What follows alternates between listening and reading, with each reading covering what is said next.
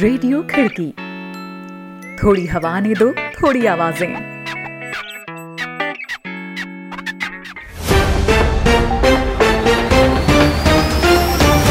आज है 2 अप्रैल, दिन शुक्रवार। खिड़की इंटरनेशनल बुलेटिन में अभिवादन स्वीकार करें शादाब हसन खान का।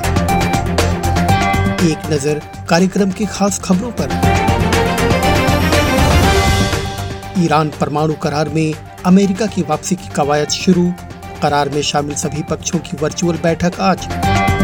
म्यांमार में सैन्य सरकार के विरोधियों ने अंतरिम संविधान की घोषणा की। जम्मू कश्मीर के हालात के मुद्दे पर भारत से कपास चीनी के आयात का प्रस्ताव पाकिस्तानी मंत्रिमंडल में खारिज। रहेंगी दुनिया भर की और भी अहम खबरें तो बने रहे बुलेटिन में शादाब हसन खान के साथ।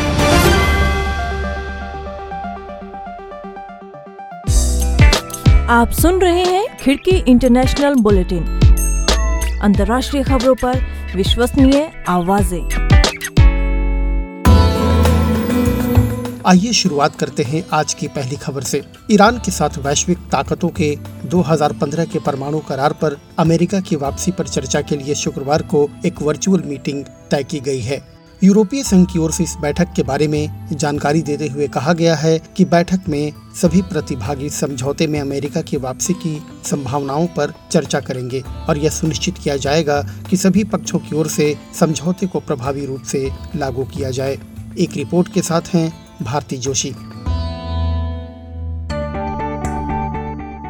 यूरोपीय संघ ने घोषणा की है कि ईरान परमाणु करार से अमेरिका के हाथ वापस खींच लेने के बाद शेष रह गए पक्ष शुक्रवार को इस करार में अमेरिका की वापसी की संभावनाओं को लेकर एक वर्चुअल मीटिंग करने जा रहे हैं। इस पहल का अमेरिका ने स्वागत किया है और इसे एक सकारात्मक कदम बताया है। यूरोपीय संघ की ओर से जारी एक बयान में कहा गया है प्रतिभागी संयुक्त राज्य अमेरिका की joint comprehensive plan of action में वापसी की संभावनाओं पर चर्चा करेंगे और साथ ही इस बात पर भी कि कैसे सभी पक्षों की ओर से समझौते को पूरा और प्रभावी ढंग से लागू कराया जाए। अमेरिका में सत्ता परिवर्तन के बाद से नए राष्ट्रपति जो बाइडेन ने ईरान परमाणु करार में वापसी के संकेत दिए हैं, जिससे 2018 में पूर्व राष्ट्रपति डोनाल्ड ट्रंप ने अमेरिका को वापस खींच लिया था। इसके साथ ही ट्रंप ने ईरान पर अमेरिकी प्रतिबंधों को फिर से लागू कर दिया था।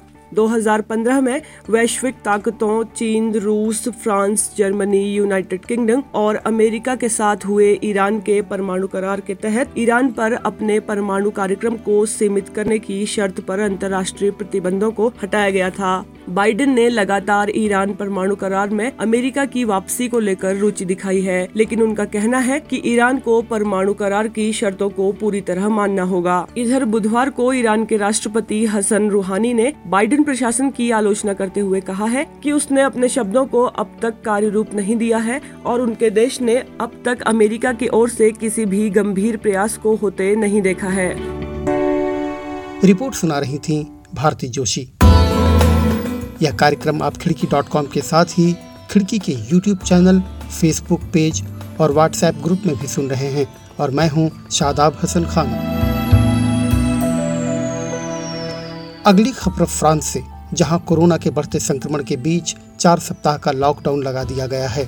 समाचार एजेंसी एएफपी के मुताबिक, राष्ट्रपति इमैनुअल मैक्रो ने कोरोना पर काबू पाने के लिए पूरे देश में चार हफ़्ते का लॉकडाउन लगा दिया है। इस आदेश के बाद अब सभी स्कूल कम से कम चार सप्ताह तक बंद रहेंगे। बुधवार को राष्ट्र को संबोधित करते हुए इमैनुअल मैक्रो ने लोगों से कोरोना नियमों का पालन करने को कहा और उस रणनीति को अपनाने को कहा, जिससे कोरोना को हराया जा सके। हालाँकि जनवरी में जब यूरोपीय देशों में प्रतिबंध लगाए जा रहे थे, तब फ्रांस ने खुद को इससे अलग कर रखा था। उस वक्त लॉकडाउन जैसे फैसले नहीं लेने के पक्ष में तर्क देते हुए मैक्रो ने कहा कि महामारी पर नियंत्रण खोए बिना हमें कई सप्ताह की स्वतंत्रता मिली। अपने बच्चों के लिए सीखने का समय मिला। हमने सैकड़ों, हज़ारों श्रमिकों को फिर से उठ खड़े होने का मौका दिया। फ्रांस में यात्रा पर प्रतिबंध लगा दिए गए हैं। और ज़रूरी चीज़ों की दुकानें ही खुली रहेंगी। इसके अलावा देश भर में गैर ज़रूरी दुकानें बंद रहेंगी। शनिवार शाम से और चार सप्ताह तक 10 किलोमीटर से ज़्यादा दूर जाने पर रोक होगी। कर्फ्यू के घंटों के दौरान या 10 किलोमीटर से अधिक दूर जाने के लिए पास की ज़रूरत होगी। फ्रांस में बुधवार को कोरोना वायरस के तिरपन हज़ार ऐसी अधिक केस दर्ज किए गए। वहाँ मरने वालों की तादाद पिचानवे हज़ार ऐसी अधिक पहुँच चुकी है। अब बात म्यांमार की। सैन्य सरकार के विरोधियों ने सत्तारूढ़ जुंटा को चुनौती देते हुए देश के 2008 के संविधान को अमान्य करार दिया है और बुधवार देर रात को इसकी जगह एक अंतरिम संविधान पेश किया। रंगून और मांडले समेत कई शहरों में बृहस्पतिवार को प्रदर्शनकारियों ने 2008 के संविधान की प्रतियाँ जलाईं। भूमिगत हुए निर्वाचित सांसदों की ओर से स्थापित स्वयंभू वैकल्पिक सरकार यानी सीआरपीएच ने सोशल मीडिया पर इन कदमों की घोषणा की। सैन्य शासन के तहत 2008 में लागू संविधान में यह व्यवस्था है कि सत्ता में सेना का प्रभुत्व बना रहे, जैसे कि संसद में एक तिहाई सीट सेना के लिए आरक्षित करना और देश की सुरक्षा की ज़िम्मेदारी लेना।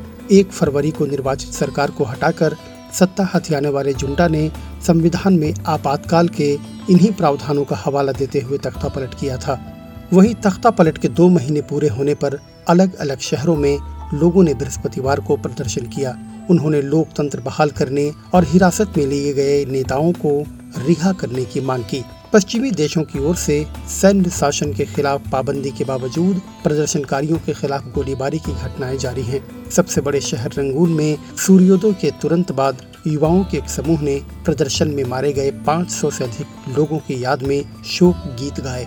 इलाके में राहत अभियान चलाने वाली संस्था फ्री बर्मा रेंजर्स ने बताया कि करिन की सोने की खदान में हवाई हमले में मंगलवार को 11 लोग मारे गए।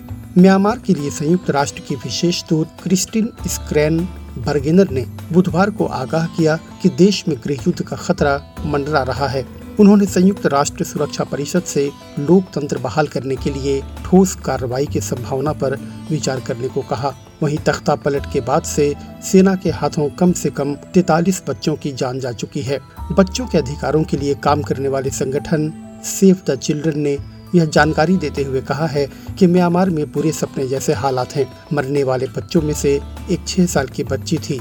जिन मरने वाले बच्चों की जानकारी मिली है, उनमें ये सबसे कम उम्र की थी। एक स्थानीय निगरानी समूह के मुताबिक तख्ता पलट के बाद से जान गंवाने वाले लोगों की कुल तादाद 536 है। म्यांमार में सेना विरोध को सख्ती से कुचल रही है। इस बीच म्यांमार में संयुक्त राष्ट्र के दूत का कहना है कि यहाँ और खून बहने का खतरा है। वहीं तख्ता पलट के बाद से सेना की हिरासत में रह रही चुनी गई नेता आंग सांग सूकी पर सैन्य शासन ने अब तक का सबसे गंभीर आरोप लगाया है।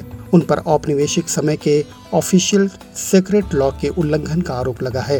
हिरासत में लिए जाने के बाद से अब तक उन पर और भी कई आरोप लगाए गए हैं, जिनमें अवैध तरीके से छह रेडियो कम्युनिकेशन सेट आयात करने और कोरोना वायरस के प्रोटोकॉल तोड़ने का केस भी शामिल है। अब रुख करते हैं पाकिस्तान का। पाकिस्तान के मंत्रिमंडल ने बृहस्पतिवार को आर्थिक समन्वय समिति यानी ईसीसी e के भारत से चीनी और कपास आयात करने के फैसले को खारिज कर दिया है। सरकार के दो वरिष्ठ मंत्रियों ने कहा कि नई दिल्ली के साथ रिश्ते तब तक सामान्य नहीं हो सकते जब तक वह जम्मू कश्मीर के विशेष दर्जे को रद्द करने के 2019 के अपने फैसले को वापस नहीं लेता। यह फैसला पाकिस्तान के नए वित्त मंत्री हमाद अजहर की ओर से बुधवार को की गई उस घोषणा के बाद आया, जिसमें उन्होंने अपनी अध्यक्षता में हुई। ईसीसी की बैठक के बाद भारत से कपास और चीनी की आयात पर लगे करीब दो साल पुराने प्रतिबंध को वापस लेने का ऐलान किया था। इस मुद्दे को लेकर दोपहर बाद से ही कयास लग रहे थे, लेकिन अधिकारी खामोश थे। आखिरकार फैसले को लेकर पहली टिप्पणी मानव अधिकार मामलों की मंत्री शीरीन मजारी की तरफ़ से आई, जिन्हें कश्मीर को लेकर उनके कट्टर रुख के लिए जाना जाता है। प्रधानमंत्री इमरान खान की अध्यक्षता में बृहस्पतिवार को हुई मंत्रिमंडल की बैठक के बाद मजारी ने ट्वीट किया। मंत्रिमंडल ने आज स्पष्ट रूप से कहा कि भारत के साथ कोई व्यापार नहीं होगा। इमरान खान ने यह साफ़ किया है कि भारत के साथ रिश्ते तब तक सामान्य नहीं हो सकते जब तक वे 5 अगस्त 2019 को कश्मीर में की गई कार्रवाई वापस नहीं लेते। भारत की जम्मू कश्मीर का विशेष दर्जा वापस लिए जाने के बाद से दोनों देशों में व्यापार संबंध ठप हैं। भारत दुनिया में कपास पैदा करने में पहले स्थान पर और चीनी में दूसरे नंबर पर है। अमेरिका के दक्षिणी कैलिफ़ोर्निया के ऑरेंज में हुई गोलीबारी में एक बच्चे समेत चार लोगों की मौत हो गई।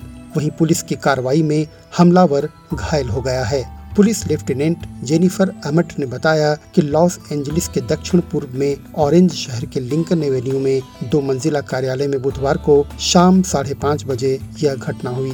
उन्होंने बताया कि गोलीबारी में घायल हमलावर को अस्पताल पहुँचाया गया। घटना के कारणों का पता नहीं चल पाया है। मीडिया की खबरों में बताया गया है कि इमारत की दूसरी मंजिल पर विभिन्न स्थलों पर शव पड़े हुए थे। कैलिफ़ोर्निया के गवर्नर गैविन न्यूसम ने घटना को दुखद बताया और मारे गए लोगों के परिवारों के लिए संवेदना जताई।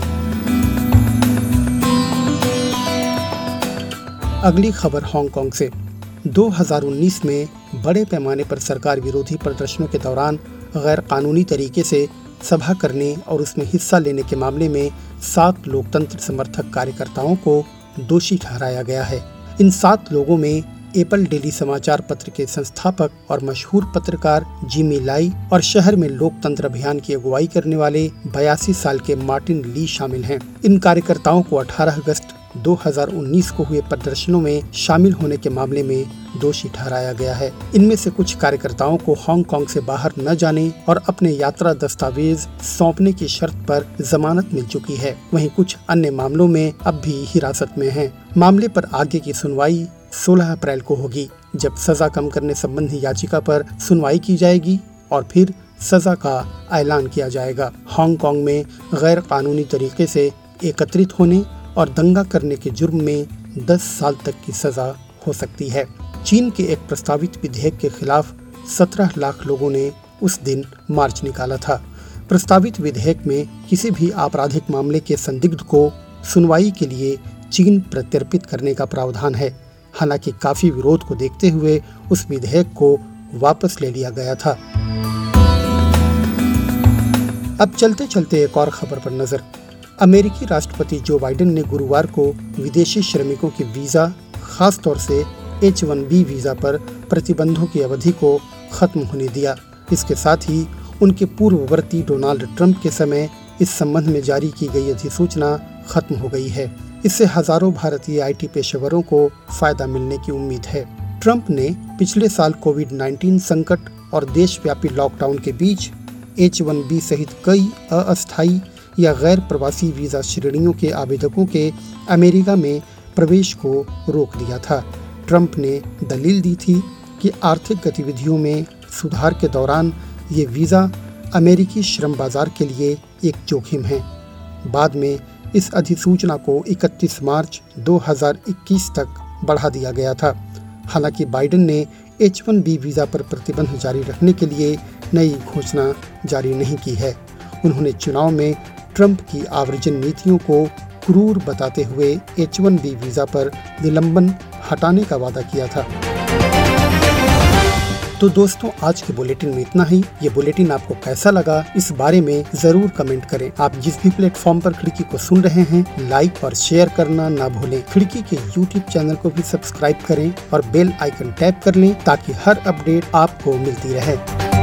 अभी के लिए शादाब को दीजिए इजाज़त। कल फिर होगी मुलाकात। आप जहाँ चाहें हमें सुन सकते हैं। खिड़की डॉट कॉम के साथ ही खिड़की के यूट्यूब चैनल और फेसबुक पेज पर भी। नमस्कार।